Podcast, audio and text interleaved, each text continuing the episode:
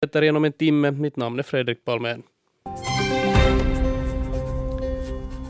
Klockan är tre minuter över tio och du lyssnar på Yle Vega och programmet Naturväktarna. Eh, vi ska fortsätta ända fram till klockan 12.00 den här onsdagsförmiddagen, så ni har alla chanser att få svar på era frågor om flora och fauna. Det är bara att höra av sig på natursnabelayle.fi eller så ringer ni 0611 12 13.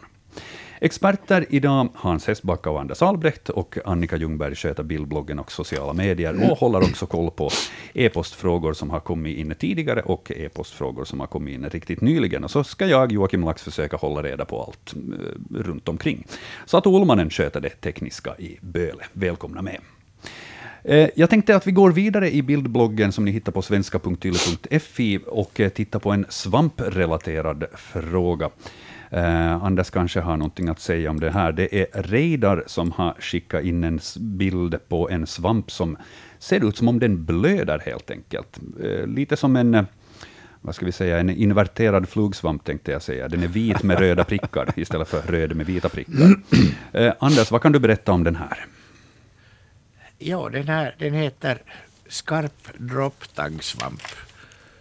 Och den hör till de här korkartade taggsvamparna som vi har ganska många arter av som är hårda och sega och ingenting att, att äta. Och ett, ett par av de här arterna blöder och den här är, är kanske den mest karaktäristiska med de här stora, stora röda dropparna som pressas ut.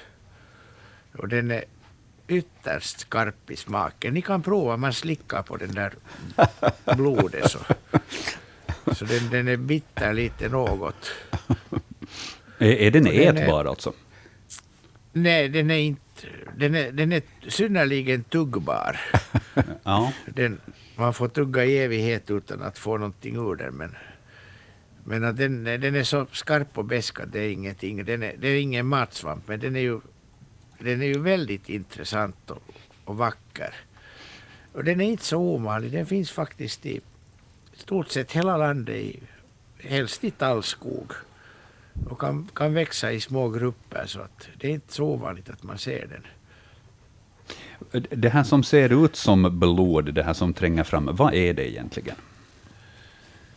Det, det är saft, saften, saften ur det så att säga. Det, det är vatten med, med den, ska vi säga, svampens kroppsvätska och den används ju inte att andas med som, som vi har vårt blod utan den, den pressar ut. Det, antagligen så är det ett, ett bra bekämpningsmedel mot, mot insekter som, som nog gärna äter de här och gnagar skalbaggar till exempel och en del flugor.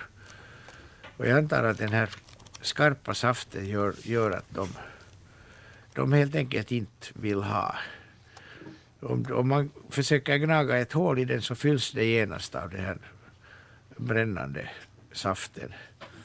Att det är lite samma som, som barrträden har kåda, att den är också av, avsedd att bekämpa barkborrar och andra med. Att fris, friska träd blir ju i allmänhet inte angripna av, av insekter utan det är först när de är sjuka och inte avger kåda tillräckligt som, som det kommer. Jag antar att det är lite samma sak. Och samma som riskornas rikliga mjölksaft också, den är också ett skydd mot insektangrepp. Mm. Ingenting att äta men nog att tugga på och eh, ska vi nu ta... Och gärna se, se på. Den är egentligen största nyttan är den är vacker. Mm. Och, och din den här lilla uppmaningen om att eh, man kan pröva på att slicka på den här svampen så att man får känna den här smaken, ska vi ta den på allvar eller, eller är det mera kuriosa? Det, det, det är helt ofarligt och det är många kallar det kuriosa men att det, det är inte så dumt att känna lite till vad olika saker smakar. Ja, den är ju inte giftig. Den är inte giftig. Så den är inte farlig. Eller sådär, det kan hända att man inte mår bra om man om man äter av dem. Men, att, men man kan ju inte äta dem. Men att det, är, det är ingen risk om man slickar lite på den. Ja. Jag tror att jag lämnar det ändå, liksom helt enkelt tror på, på din beskrivning av svampen och dess smak. Okej, eh, intressant. Jag har själv inte stött på den där då jag har rört mig i skogarna, så att det var en ny bekantskap för mig. 0611 12 13 är telefonnumret man kan ringa till Naturväktarna. Och eh, vi har någon på tråden. Vi säger god förmiddag. Nå, hej. Det är Kristina från Lovisa. Ja, Och jag har eh, en fråga gällande en rev. Ehm, det är säkert året, från årets skull skulle jag misstänka på storleken och, och allt det att bedöma. Men det där så där skämtsamt undrar jag om vi har fått en veganrev hos oss för att det där, den kommer varje kväll klockan tio och äter äppel Ja, och det där, jag har nu inte upplevt det tidigare riktigt sådär att, att räven, mårdhundarna har vi här och äter äppel med räven. Och sen gör den så att den vill göra sig bekant med vår hund som är ute på terrassen. Och, och det där um, förstås har vi inhägnad terrass. Och hon står där och skäller och är arg på den och den kommer bara närmare och skulle så vilja göra sig bekant med ja, ja. att är det nu riktigt normalt eller har den, har den liksom bara blivit så ensam att den söker sällskap?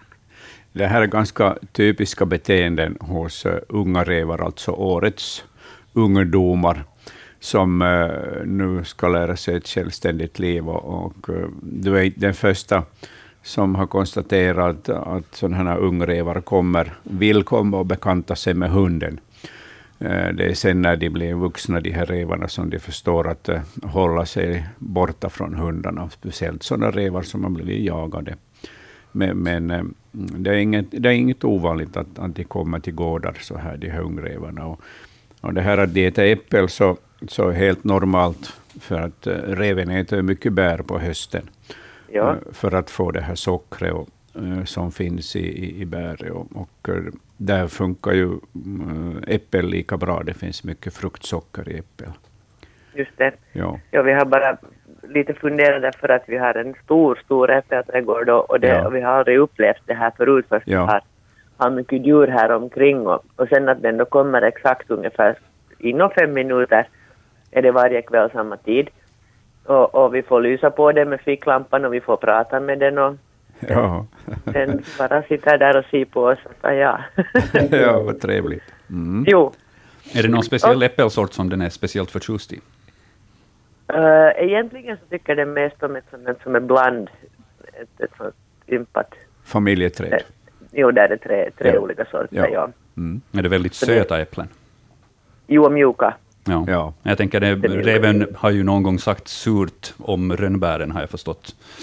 Så Ja. på det viset kanske den föredrar lite sötare äpplen egentligen. Jo, jo den, den tycker jag nog mest om dem.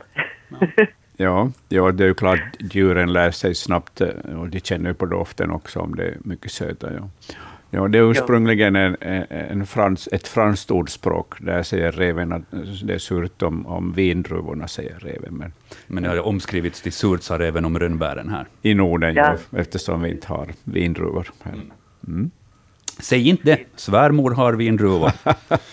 Ja, Jag har sett dem själv. Vi har också. Vi har också vindruvor, men de är nog inte sura, Ja, tyvärr. ja, nej. Men okej, Ja. vi, vi fortsätter Det var att, trevliga observationer på reven. att studera. Jo, Mm. Tack för ditt samtal. Kristina. Tack, Mm, hej. hej. Ja, men vindruvor på de här breddgraderna så fryser väl kanske lite och får den där sötman därifrån. Ja. Jag, jag tror det är, det är värmen som har, har gjort dem söta här. Jaha. här för de har varit extremt söta den, den här sommaren. ja. Så att, men att det finns ju en massa sorter nu som går alldeles bra här hos oss. Ja. Men på den tiden då ordspråket föddes, så då fanns inte Då vindruvor. fanns det bara i växthus. Ja. Det var länge sedan, det Ja. var före min tid. Jag funderade som barn på den här sagan, för det var ritat en bild då, Ja. där reven, reven hoppade upp efter en druvklas. Och så stod det surt, sa reven om Ja. rönnbären. ja. Och nu vet du varför. Och, Och, och det var därför du ja. valde den vägen som du sen valde i ditt yrkesverksamma liv då, eller? Kanske det, det, var, det var det som fick, fick mig bli biolog. Mm.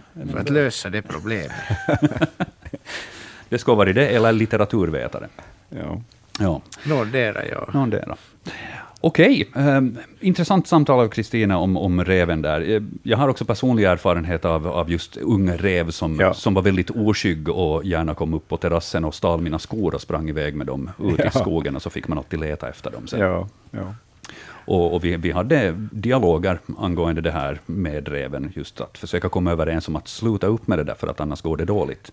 Men den fortsatte likt tur ända tills vi flyttade därifrån. Så att ja de blir väl tydligen rätt vana vid, vid människan, just ifall man håller på på det här viset. Jag vet inte, borde det vara, kunde det vara smart att istället försöka skrämma bort dem, så att inte man liksom mm, bygger upp en sån här vad ska vi säga, fascination för, för människan och att den inte känner sig rädd för människor. Att istället liksom försöka chasa bort dem. Nej, jag tycker inte det finns någon orsak att chasa bort dem, därför att de är ju ofarliga djur, de här rävarna. Och, vi har ju inte rabies i vårt land, så det finns ju inte den faran. Det är den där skabben då som vi talade om i förra Ja, men timmen. man, man ser ju med samma om den är skabbangripen, en rev. Den, det fattas ju päls. Till exempel svansen kan vara helt eh, naken och sådär. Så att, nu, nu märker man med samma om det är en sjuk rev. Mm. Ja, intressant samtal av Kristina där. Ehm, vi går vidare i e-postskörden och eh, tittar vidare också i bildbloggen. Ni kan följa den på svenska.yle.fi natur, så vet ni vad det är för bilder vi talar om. Så kan vi också försöka beskriva den för alla er som sitter i bil och inte ska sitta och fingra på mobiltelefonen för att samtidigt följa med vad det är för frågor vi behandlar. Um, följande bild uh, på bildbloggen är riktigt där i början. Uh, Vi hittar skrapmärken uh, där också på ett äppelträd. Um, och om vi nu ska beskriva de här, det, det är svårt att få kanske längd på de här skrapmärkena, men de har gått rejält genom barken på en ganska stor del av trädet och ser väl ut att vara en drygt 20 centimeter långa kanske, och eh, går igenom liksom samtliga lager av bark på det här äppelträdet. Och det är alltså Brita från Nagu som undrar, vem är det som har gjort de här skrapmärkena på hennes äppelträd? Mm, ja, det är nog vitsvanshjorten, alltså en, en hjort som har eh, skavat sina eh, horn mot eh, den här eh, äppelträdsstammen. Eh, nu ser vi inte på vilken höjd det är, men jag tycker att det ser ganska lågt ut, eh, kanske på en halv meters höjd från marken. Och, och eh, det passar bra in på, på vitsvanshjorten. Eh, Det är årets fejning, så att säga. De fejar ju sina honor fria från den här basthuden som har, som har det här, försett honorna med näring under sommaren. Och, och, eh, de tycker om att angripa vissa träd, dels för att feja hornen och dels för att då avreagera sig. Och de är ju fulla med hormoner som, som det här bubblar i dem. Och, och jag var mm, för en tre dagar sedan så var jag på kärringstugan i Närpes, så där var det en granne, stuggranne som hade liknande märken på en av granarna på tomten, och, och det var fjol, fjolårsmärken, och de var på samma höjd och samma utformning och allt. Så att, eh, min bedömning är att det är en vitsvanshjort. Mm. Har Anders någonting att tillägga till det där, eller är vi överens om, om analysen? Det var, det var nog en fullständig analys. Kommer ett Helt tumme upp där. det är bra. Mycket bra. Vitsvanshjort säger vi åt Brita i Nagu att det är som har varit och, och feja sina horn på, på äppelstammarna där. Är det någonting man kan göra för att undvika sånt där, skydda sina äppelträd om det är så att man, man är rädd om dem? Ja, no, det är ju klart. Vitsvanshjorten så fejar ju ganska lågt ner, från en meter och ner, beroende lite på hur den här bocken uppför sig. Men att de brukar böja sig ner och, och, och så går de framåt med hornen. Så att nu kan man ju sätta upp skydd förstås mot de här stammarna. Sen finns det ju vissa ämnen, luktämnen som de undviker. Så att de, de två sakerna kan man göra. Men att det är ju mera sällan de går in i, i trädgården och, och angriper äppelträden med sina horn. Men att det förekommer därför att det finns ju vitsvanshjortar överallt. Och många vitsvanshjortar lever ju i människans närhet hela tiden. Vi ska titta vidare i e-postskörden och eh, det här är ett par frågor som inte har desto mer någon bild, utan vi får helt enkelt eh, bara läsa vad Benita från Lojo till exempel har skrivit. Vi odlade morötter i odlingslåda i mylla från vår tomt blandat med lite Biolan mustamulta. Morötterna växte bra och allt var frid och fröjd, men nu på sensommaren så började det växa små ljusbruna kolsvampar eh, enligt de böckerna som, som Benita har att tillgå. Nu undrar hon om de här ljusbruna kolsvamparna är giftiga. Förstås har vi inte ätit svamparna, men nog en del av morötterna. Anders, vad har du att berätta om dem? Ja, må- månne det ska vara skålsvamp. Ja, säkert. Kan hända maljakas har hon skrivit här också i, i, inom Ja. parentes. Ja. Ja, nu, nu har vi oändligt många möjligheter av, av bruna skålsvampar. De, de, bruk, de flesta brukar gå på sån här näringsrik jord eller, eller sen bark eller, eller tidningspapper eller, eller något nedbrytbart organiskt. Just de här, den här typens lite större svampar. Sen är andra på dynga och, och en del är parasiter på, på växter. Men jag antar att det här är av den här typen eh, brun skål som vi har en massa arter av. Och, och det är ingenting att oroa sig för att det det är möjligt att det är den här mustamulta som är ganska näringsrik och, och ger, ger näring och sen när man vattnar till så, så trivs de här svamparna bra. De är ganska vanlig, vanliga, man ser dem i, i plantskolor ofta de här. Ofta i gångarna mell, mellan deras lådor och, och rabatter. Och, och har väl att göra just med att det är näringsrik jord och rikligt med vatten. Mm. Men att inget, ingenting att vara rädd för och, och ingenting att äta heller.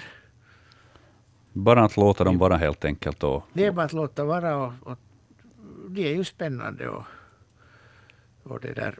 Om, de, om de är stora, speciellt om man puffar till dem så blåser de ut sporer. Man ser ett sånt här vitt moln komma ut. Och, om man sätter örat till så hör man ett fräsande dessutom.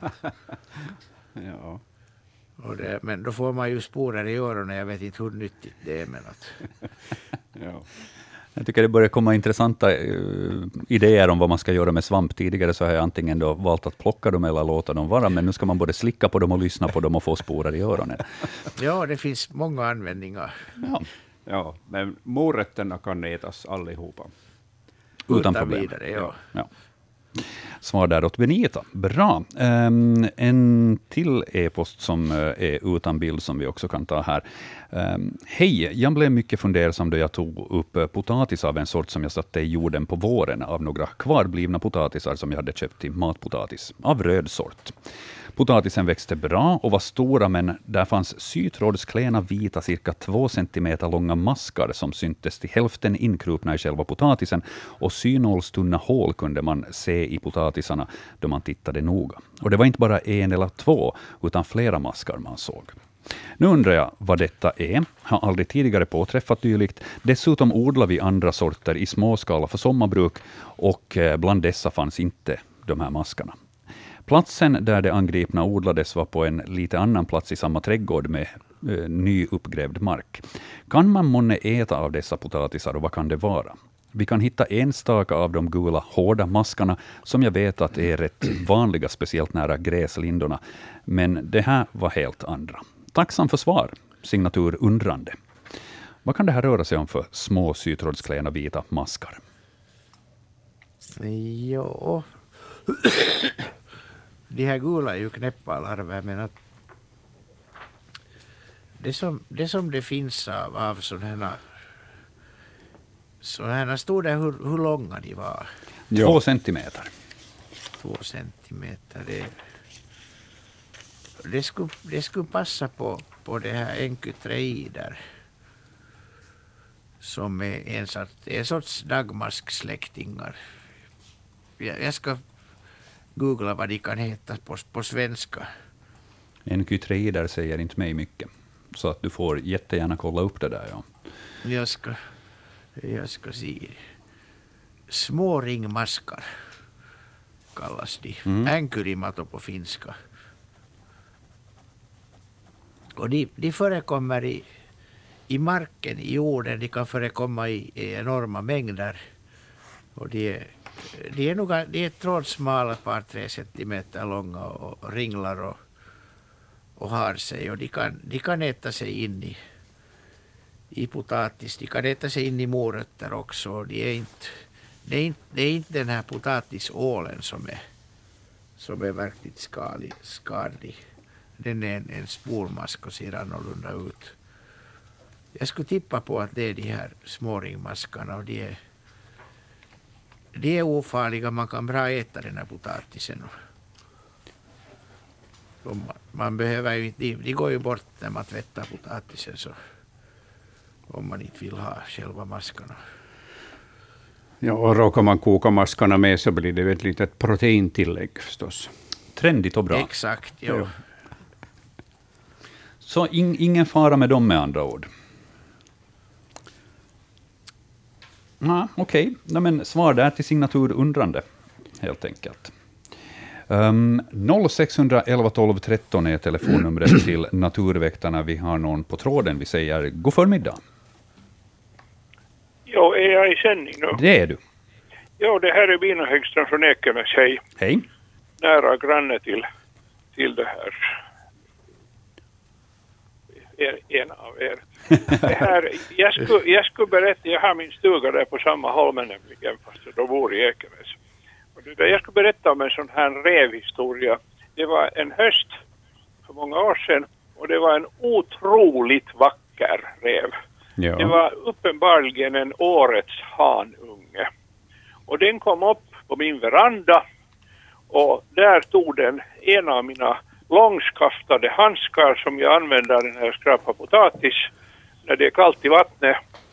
Och det har visat sig, och den bet av vänstra eh, handskens ringfingerända vilket gör att den där handsken är oanvändbar och det har varit omöjligt att få en likadan handske istället. och jag har tittat på, på det här nätet sen- sedermera och jag har frågat på i samma butik och det var en norsk handske tydligen gjord för att rensa fisk. Och jag har inte fått den lika bra. Och sen efter att ha undersökt den där handsken så hade jag en sån här oval eh, historia i hård plast. Den ser ut lite som en rugbyboll men halva storleken och idén är att man har två stycken sjukostöpslar inne i den där och den där ska då skydda de där sjukokontakterna. Man kan då ha dem, ha dem ute. Mm. Och så tog den den här hårdplastovalen med sig men den var så pass hård och så pass slät så att när jag sen sa åt den att nej nu jävlar det där går inte för den där behöver jag. Så, så då tappade den sen, sen den här plasthistorien efter 20 meter. Och, och, och det här, det, jag måste säga att det var en vacker räv, en stilig räv. Och, och, och en annan sak är att, att det här, jag har haft akvarium från akvarier sedan 1954. Och då på den tiden så utfodrar man de där fiskarna med NQ3. Så hette de på svenska i akvarieboken NQ3-er, sådana ungefär en och en halv centimeter små vita larver. Och dem odlar man i en fast Fatzers marmelad, eh, fanerask, där man hade vanlig mylla. Och där bodde de i den där myllan. Och sen ungefär var tredje dag så satt man en matsked havregrynsgröt på den där myllan och, och det här en liten glasbit, en, en, en liten ganska tung glasbit, här ska vi säga fem milli tjock. Och därför ökade de sig och akvariefiskarna tyckte kolossalt mycket om de här enkytreorna. Se Det där där. var ju roligt att höra. Ja, jag var 54 var jag ganska liten ännu så jag kommer inte ihåg. Jag har ju haft akvarium men, men det där har jag aldrig. Nu kommer jag Aldrig inte ihåg om, om, om, om jag lärde mig de där i Norstedts, nej utan det här Gert Aurells eh, lilla bok Sötvattensakvariet eller i Norstedts som hette Stora akvarieboken. Men det var, jag tror det var i Stora akvarieboken och, och det var mycket noggrant eh, beskrivet hur man odlar de där NQ3-arna. Det, det Fascinerande. där måste jag, det måste Och jag de, lik, de liknar faktiskt, eh, jag är ju kirurg till yrke så jag kan säga att de liknar ganska mycket springmaskar. som man också Ja. såg på den tiden. Ja, precis. 54, vad, vad kan jag ha varit då? För jag är född 39 så, så, så det där. Jag har haft ak- akvarium sen, sen det här, sen jag gick i sjunde klassen Mm. och blev student Ja. 56 så om man vill räkna så kan man ungefär veta. Jag har fortfarande akvarium men jag odlar inte en kutreja mera. Varför, Det, varför inte? Det är, jag, det är jag för lat till. För vi bodde på det sättet att det var lätt att putsa den där lådan ute på gården och så vidare. I ett höghus är det lite, li, lite det där klottigare. Ja. Du kan ju ha dem på Holmen. Men inte akvariet. Nå nej, det kanske. Det är Det är, jobbigt 300, det är att forsla 350 liter.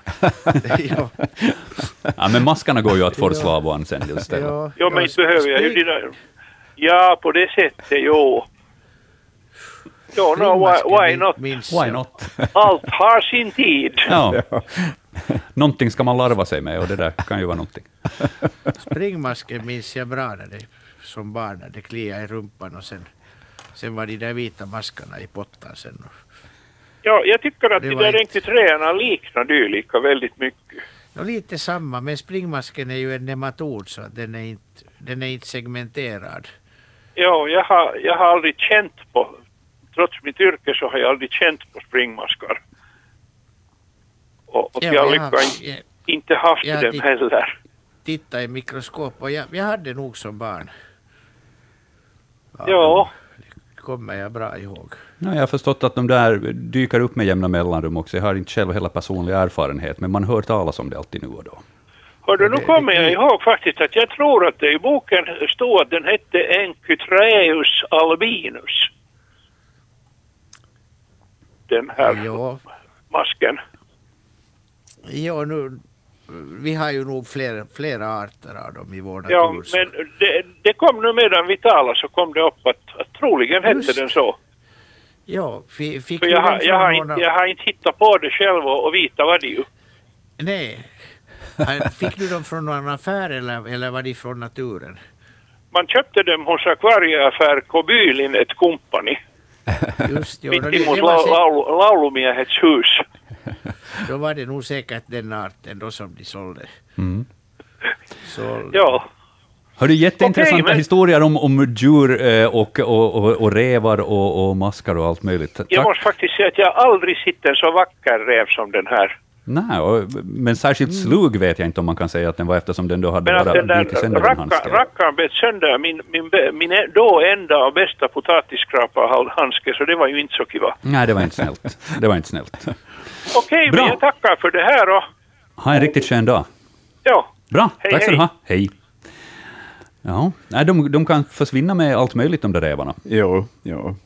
jo. För att eh, lägga till en kommentar om springmasken, så jag minns nog när jag var barn, så föräldrarna var alltid noga med att, man, eh, att påpeka att eh, man skulle inte låta hundarna slicka en i ansiktet, för då fick man springmask. Hundarna hade ju allmänt springmask på den tiden. Mm. Och skulle man ha fingret i munnen och baken, så först i munnen, sen i baken. Eh, just det, Och inte andra vägen. inte andra vägen, inte att rekommendera.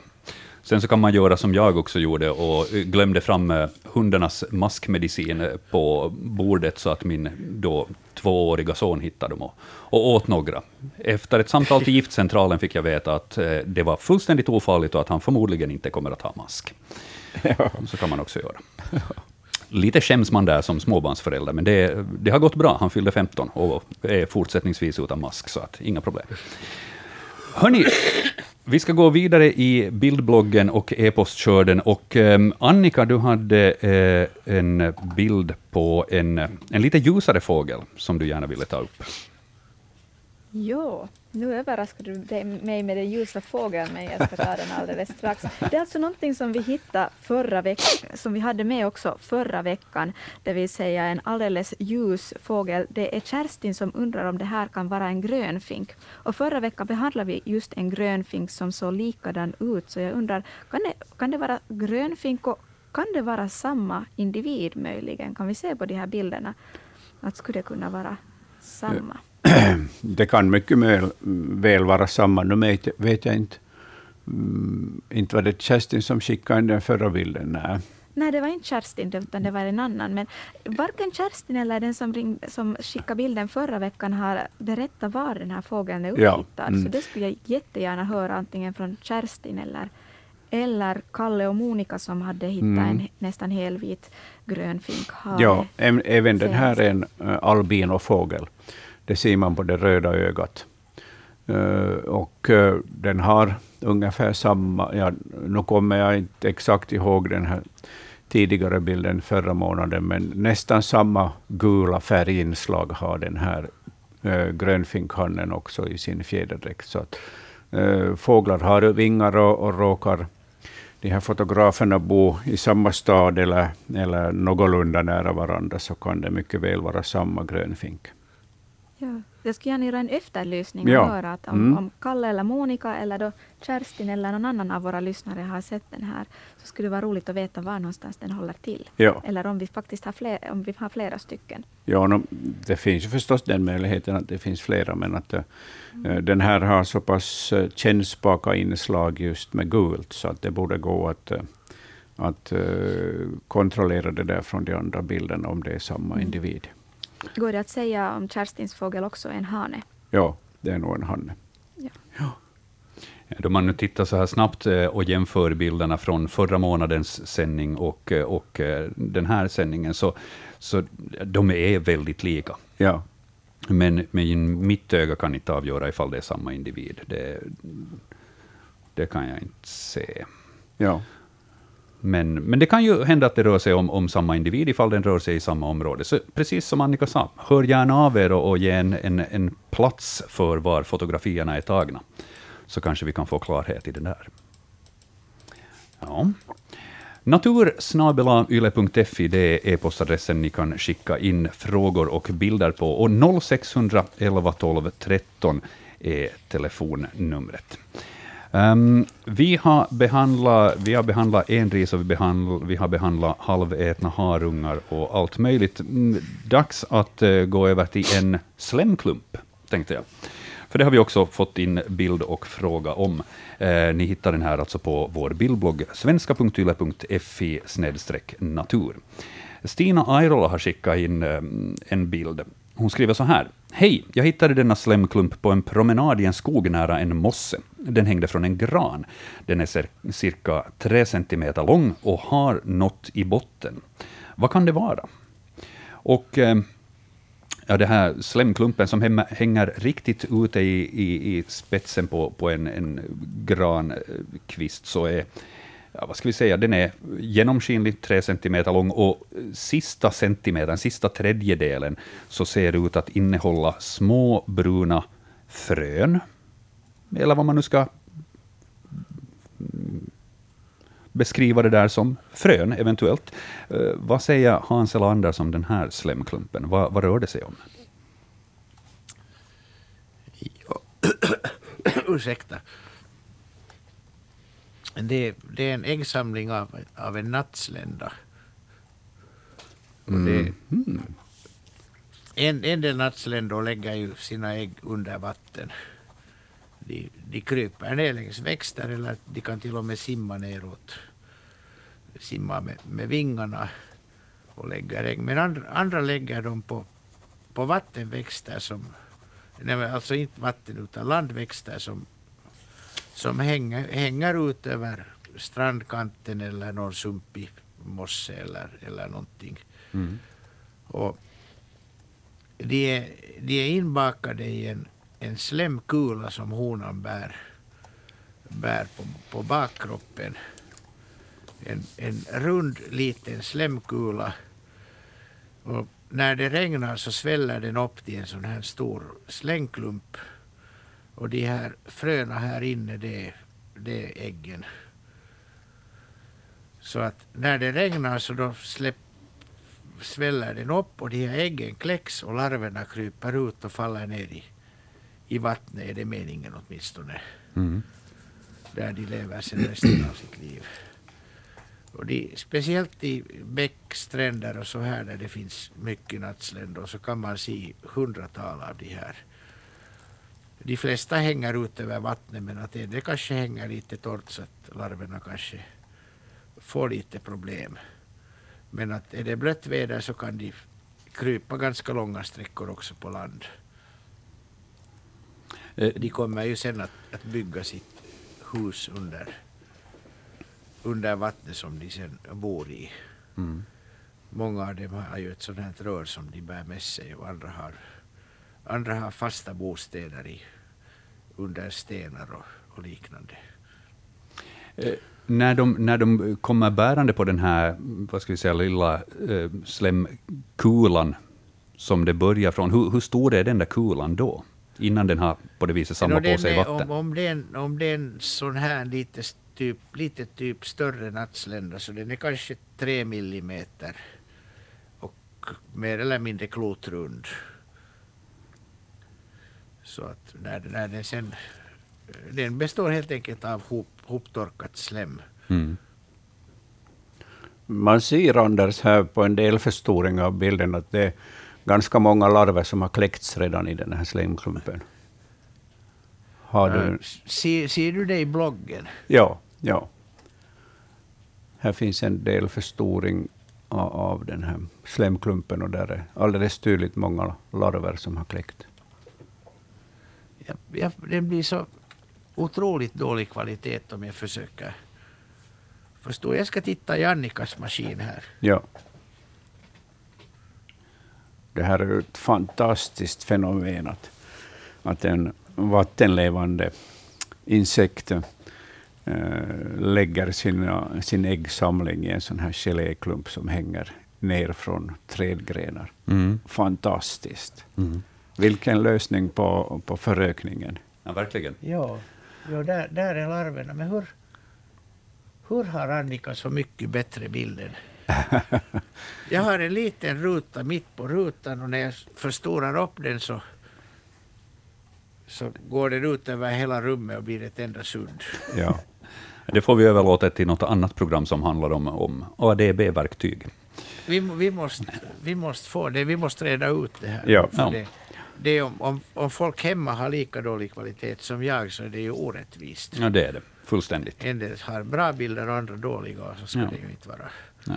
Men ja, precis som, som Hans var inne på här, att väldigt fascinerande hur, Ja. hur, hur, hur man har på något vis genom evolution kommit fram till det här att, att äggläggningen sker på det här viset i en eh, hoptorkad slemklump som sen kan dra i sig vätska på det viset och bli till sådana här långa, flera centimeter långa slemklumpar. Ja, hur, det hur, här- hur stora kan ja. de bli de här? Är den här liksom excep- exceptionellt stor eller ska man Ja, det räkna det här här är som nog vanligt? ungefär maximalt vad de brukar Det vara. här är kanske som ett halvt lillfinger. Mm. Ungef, ungefär det, jo. Ja. Det, det, det, är- det är ganska normalt när de är de här lite, lite större, Ja. större arternas. De, de mindre har sen betydligt mindre klumpar. Men det här är ju ett sätt att försäkra sig om att, det, att de inte kläcks när det är torrt väder. Mm, Precis. Om de inte, om inte de ramlar direkt i vattnet så kommer de då antagligen att dö. Men att nu om det, om det regnar så har de en chans att ta sig till vattnet om de inte skulle hamna dit direkt. Så det är mycket fiffigt. Ja, otroligt. Fascinerande. Vi går vidare i Ja. bildblogg. Eller förlåt Annika, tänkte du säga? Ja, jag skulle säga att vi har fått en, ett svar på vår efterlysning. Kerstin hälsar att den här grönfinken är sedd i Baresund. Så om ni är i Baresundstrakten så ska ni hålla ögonen öppna efter en albino grönfinkshane. Ja, precis. Ehm, vi går vidare i bildbloggen och eh, tittar vad vi hittar där. Um, signaturen Bärplockaren eh, levererar dagens första bajsfråga. Ehm, och undrar helt enkelt, vilket djur har lämnat denna hög efter sig i lingonskogen? Um, och det är, vad ska vi säga, det, det ser rätt torrt ut, tycker jag. Mm, svårt kanske att se riktigt noga i, på den här bilden. Um, och hur stora är de här bajskorvarna som vi talar om nu? Ungefär tre stycken sådär till antal. Um, lite ljusbrun, gråa till färgen. Ehm, de är kanske vad kan de vara, ett par centimeter i grovlek. Ja, åtminstone. Ja. Ja, eventuellt tjockare. Vad, vad har vi för tippning på det här? Vad rör det sig om för ett djur som har lämnat efter sig spillning? ja, jag tycker det ser ut att vara mycket hår i de här, som ger den här br- gråa färg, uh, färgsättningen. Mm, det är antingen rev eller varg som har skitit här på det här, i det här lingonriset. Uh, ifall det är en varg så det är en ung, ung varg med tanke på storleken av den här avföringen. Men båda rör sig förstås i skogarna. Uh, fanns det några uppgifter om var det är fotograferat? Nej, inte vad jag kan se. I lingonskogen, det är närmaste Ja. beskrivningen. Lingonskogen finns överallt i Finland. Så är det.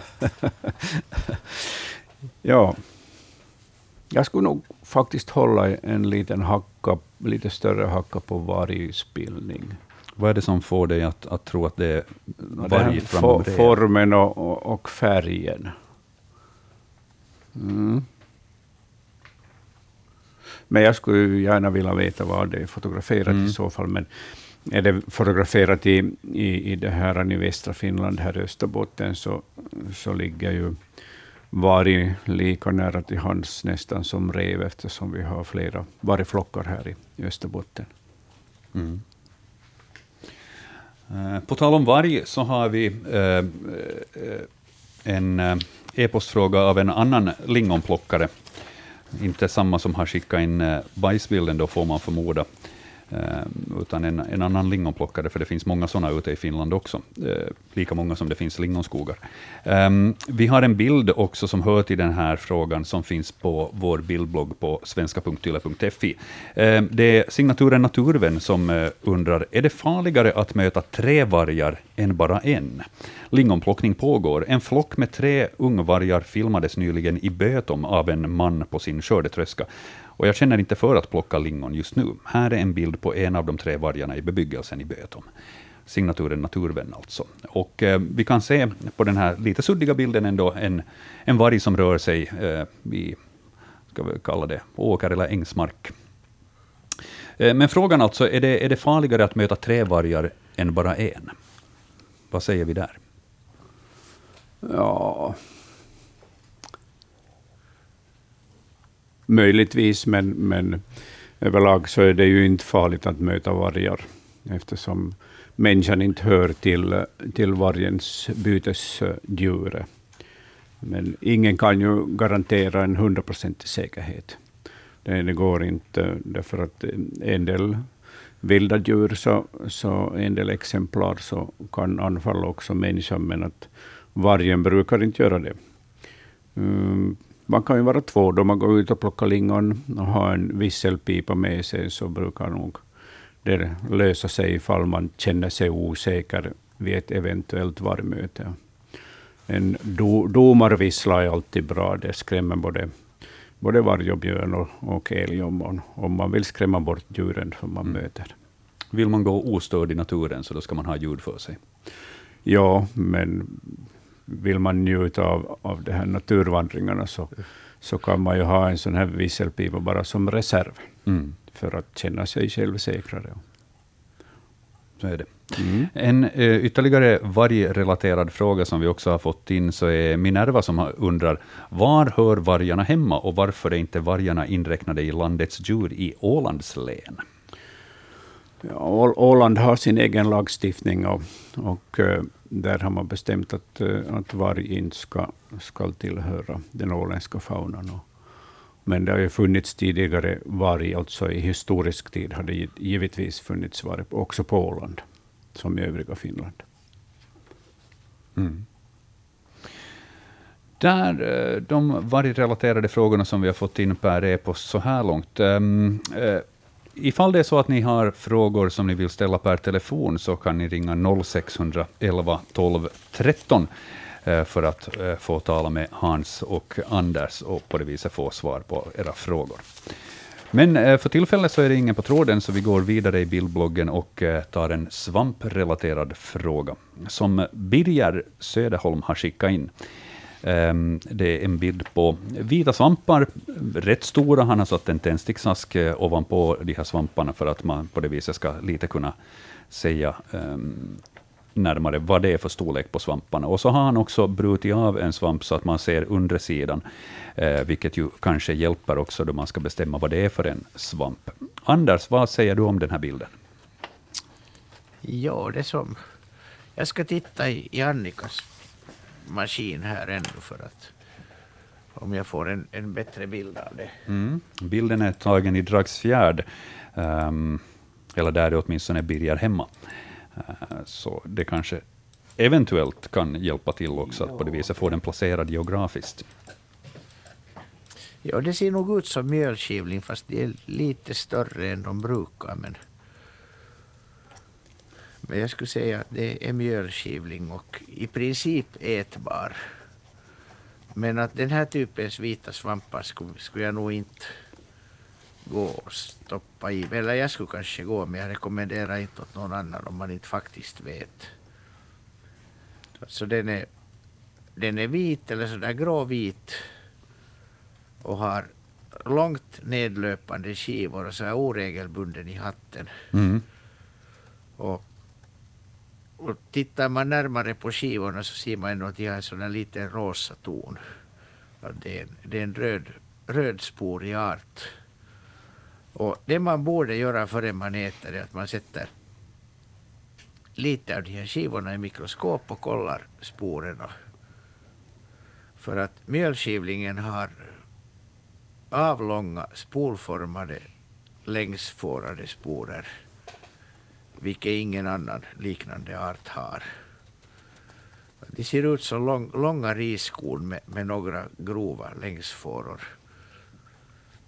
Att före ni har gjort det så ska ni inte gå och äta den här. Mm. Så om man inte har finns- tillgång till ett ordentligt mikroskop, så då håller man sig till den där gamla tumregeln, låt de vita svamparna vara.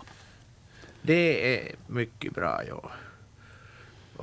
Vill man ha vita svampar så kan man köpa champinjoner. Det är nästan enklast. Ja. Ja, den, ty, tyvärr mjölskivlingen är väldigt god. Mm. Och den har en sån här mild mjöldoft och, och en mild smak. Men som sagt, man, man ska inte gå och stoppa i sig den. Och den behöver inte någon jättehögkvalitetsmikroskop heller för att, för att se det här. De andra rödskivlingarna har, har ovala eller kantiga eller kärnformade sporer. Och trattskivlingarna som påminner, de har alla vita ovala sporer. Mm. Så att får man, får man det i en kanske ett par 300 gångers förstoring eller 400 så, så räcker det. Då kan man vara säker på sin sak. Då kan man vara ja. Sen, sen om man, man... Man kan bestämma foton nog så här på nätet, fast jag är nog inte hundraprocentig på den här. Men, Mm. men i alla fall, men att man ska inte sen föra det tillbaka från foto till, till andra svampexemplar för att då, då löper man risken. Det, det är nämligen så att ett foto är ändå bara ett foto av en, en eller några svampindivid. Medan tecknade, målade svampböcker så där har, har konstnären försökt forma, fånga essensen av den här svampen, det vill säga få med alla kännetecken. Mm. Att foton kanske känns bättre än, än målade bilder men de är betydligt farligare. Och det som, det som ju internet inte ger så det är den här utbudet. Vad, vad finns det för liknande? För att om man googlar på någonting så, så får man just det man ber om. Ja. Och den visar inte som, det som, som heter annorlunda. Och skulle vi kunna googla direkt på ett utseende så, så är det en annan sak. Det kanske kommer, men ännu går det inte. Nej. Och speciellt när det rör sig om så här mikroskopiska detaljer som man ska granska, så då, då, är, då är Google inte kanske det bästa hjälpmedlet. Nej, absolut inte. Man kan eventuellt hitta bilder av spårerna på Mm. nätet. Det, det är möjligt, men det, det finns egentligen ganska lite av den varan ännu på nätet. Det, det finns hur mycket svampbilder som helst, men när vi ska gå in på detaljer så, så drar man nog ofta en nit när man söker. Ja. Men åt Birger så kan vi säga att det här är förmodligen en mjölskivling. Ja, och förmodligen ätlig och förmodligen ska han inte äta den. Ja. Låt den vara. Det är Ja. enklast så. Men vi noterar med tacksamhet att här är en tändsticksask som jämförelseobjekt. Ja, det är mycket bra. Ja. Det är alltid bra att få en, en storlek. Mm. Så är det. 0611 12 13 är telefonnumret till Naturväktarna. Vi har en eh, sju minuter på oss innan det blir nyheter på den här kanalen, så vi säger god förmiddag. Vem är det vi har med oss? Hallå, är det jag kanske? Ja, nu är det du. Mona Karp. Jag har funderat på getingar ganska mycket. Jag kan inte kontrollera det själv och kommer inte åt. Jag har ingen insektbok här till hands och, och det har ju varit ett getingår. Ja. Ja, Och jag kommer ju ihåg att vi villan i Mones i Munsala så vi hade alltid sådana där stora getingböllor. Så de kunde ju vara 10-12 centimeter minst i diameter. Och, och vi petar ju alltid ner dem. Men nu undrar jag om, om, det finns, om det finns kvar. Tar, kan de ta i besittning följande år också en gammal, ett gammalt getingbo? Det gör, de gör varje år ett nytt bo. Så att Ja. de, de tar inte de gamla i besiktning. De kan, de kan ta tillvara lite material från gamla men de brukar inte gärna göra det för att det, det gamla boet är, är infekterat av diverse parasiter. Ja, men det är det som jag Så att det, det är bäst att de inte, inte går dit till sitt gamla hem utan de, de bygger nytt varje år. Ja, och jag vet inte varför. De, det var väl lämplig plats, men vi, vi hade alltid så många böllor. Det var ett bra ställe säkert. jo, men vi slapp nog getingstick och inte var jag nog rädd för det heller. Men vi hade en, en som hjälpte oss att bygga där och han sprang iväg. Han sa han tål inte alls något getingstick. Och det, det, get, getingarna är vårt, kanske vårt allra farligaste djur för, för de som är överkänsliga mot det så, så Det- kanske de inte tål mer än ett par, tre stick och sen är det färdigt. Men så undrar jag med den där boplatsen också.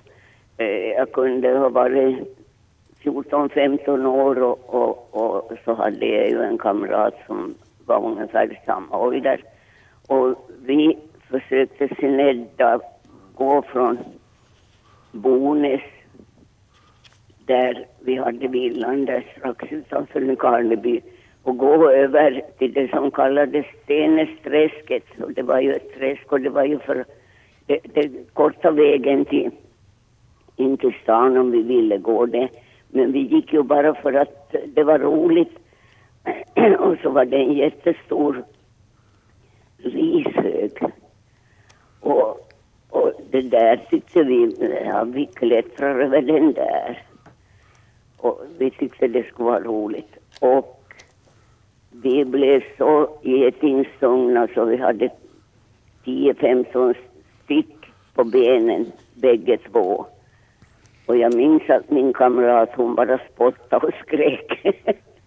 för att jaga bort det. ja, nu, Men, men det betyder ju att det måste ha varit någon annan typ av geting. Eller, men det, kan, det kan nog vara samma, men det kan vara buskgetingen också som är, som är eller det betydligt var större. buskgetingen som, som vi funderar på. Det, det är mycket möjligt att det var den. Och sen, sen just om, om, om de har boet i en rishög och man går på den så det är klart att man, man stör ju upp varenda en då. så Jo, de det var nog hemskt. Det var nog den värsta. Inte brukar jag vara rädd getingar. Inte har jag varit det före och inte har jag varit det efter. Nej, Men nu, nu gör det ju ont en stund. Nå, jo, jo. Ja, det var, vad hette det där, Martin eller vad det hette som fanns i husen förr. Vi svor det med det. Och så, så klarade vi oss. Vi Ja. fick inga större svullnader eller så. Men inte var det roligt. Men det har varit exceptionellt mycket getingar har jag upplevt eh, den här sommaren faktiskt. Ja, det, då, för någon dag sedan då jag hade någon som tvättade fönstren här och tvättade balkongen så sa de att ett geting bor där. Så sa jag, nu peta ner det då, men de vågar inte alls röra det. Inte, inte jag, jag vet ja, vi har ju inglasade balkonger så jag har nog lyckats krypa in på annat vis för jag brukar inte ha upp balkongfönster heller. Ända ut. Ja. No, nu, är, nu är getingborna nog tomma än så. Så nu kan man peta ner dem. Ja, det var någon, någon som jag mötte i trappan och här, häromdagen och så kom det in en geting med henne och hon, hon, hon ropade nog till och slog och så sa jag inte det är så farligt. Jo men det är ett getingbo på balkongen. så jag tänkte att jag måste ta upp det där om getingar. Om någon råkar höra. Mm. Ja. Ja, det har nog faktiskt varit mycket den här sommaren.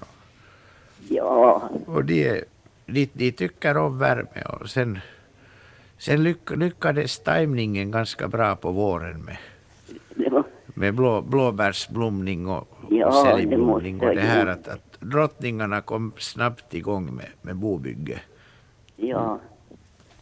Hörru, tack Mona för ditt samtal. Jag måste tyvärr avrunda det där för vi ska börja ge plats för nyheter alldeles snart. Ja, visst. Tack ska du ha Mona. Tack för Tack, samtalet. Tack, hej. Tack, tack, hej. Vi fortsätter och eh, diskuterar naturrelaterade frågor i den här kanalen Ylevega och programmet Naturväktarna efter nyheterna. Är det så att du har en fråga du vill skicka in per e-post, gör det på natursnabelayle.fi. Eller så ringer du på nytt om en eh, 10-15 minuter och vi tar telefonsamtal igen. Då är numret 0611 12 13. Vi har alltså en timme extra sändningstid den här onsdagen för Naturväktarna, så vi borde hinna med en hel del frågor här i timmen som kommer. Men nu ska vi lämna plats för nyheterna, då klockan blir 11.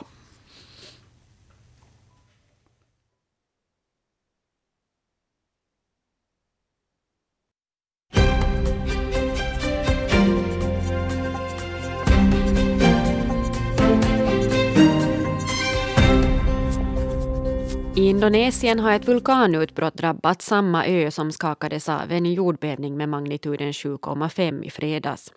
Enligt vulkanologer är det fullt möjligt att skalvet utlöste utbrottet på vulkanen Soputan som nu spyr ut aska i luften. Utbrottet är inte överraskande eftersom vulkanen hör till de mest aktiva på Sulawesi. Dödstalet efter skalvet i fredags har nu stigit till över 1400. 2500 människor fick allvarliga skador. I Frankrike har den beryktade eftersökta brottslingen Redouane Faid gripits efter tre månader på flykt. Han greps i staden Creil norr om Paris. En massiv jakt på honom har pågått sedan juli då hans vänner hjälpte honom att fly från fängelset. Det skedde på ett spektakulärt sätt med helikopter. Den fransk-algeriska Redouane Faid satt inne för mord och var dömd till 25 års fängelse. Här hemma strejkar omkring 60 000 personer idag då industri och servicefacken protesterar mot regeringens planer på att försämra uppsägningsskyddet i små företag. I Österbotten berör strejken bland annat Wärtsilä där strejkar 500 medarbetare i produktionen och 300 tjänstemän. Så här säger huvudförtroendeman Ralf Holmlund.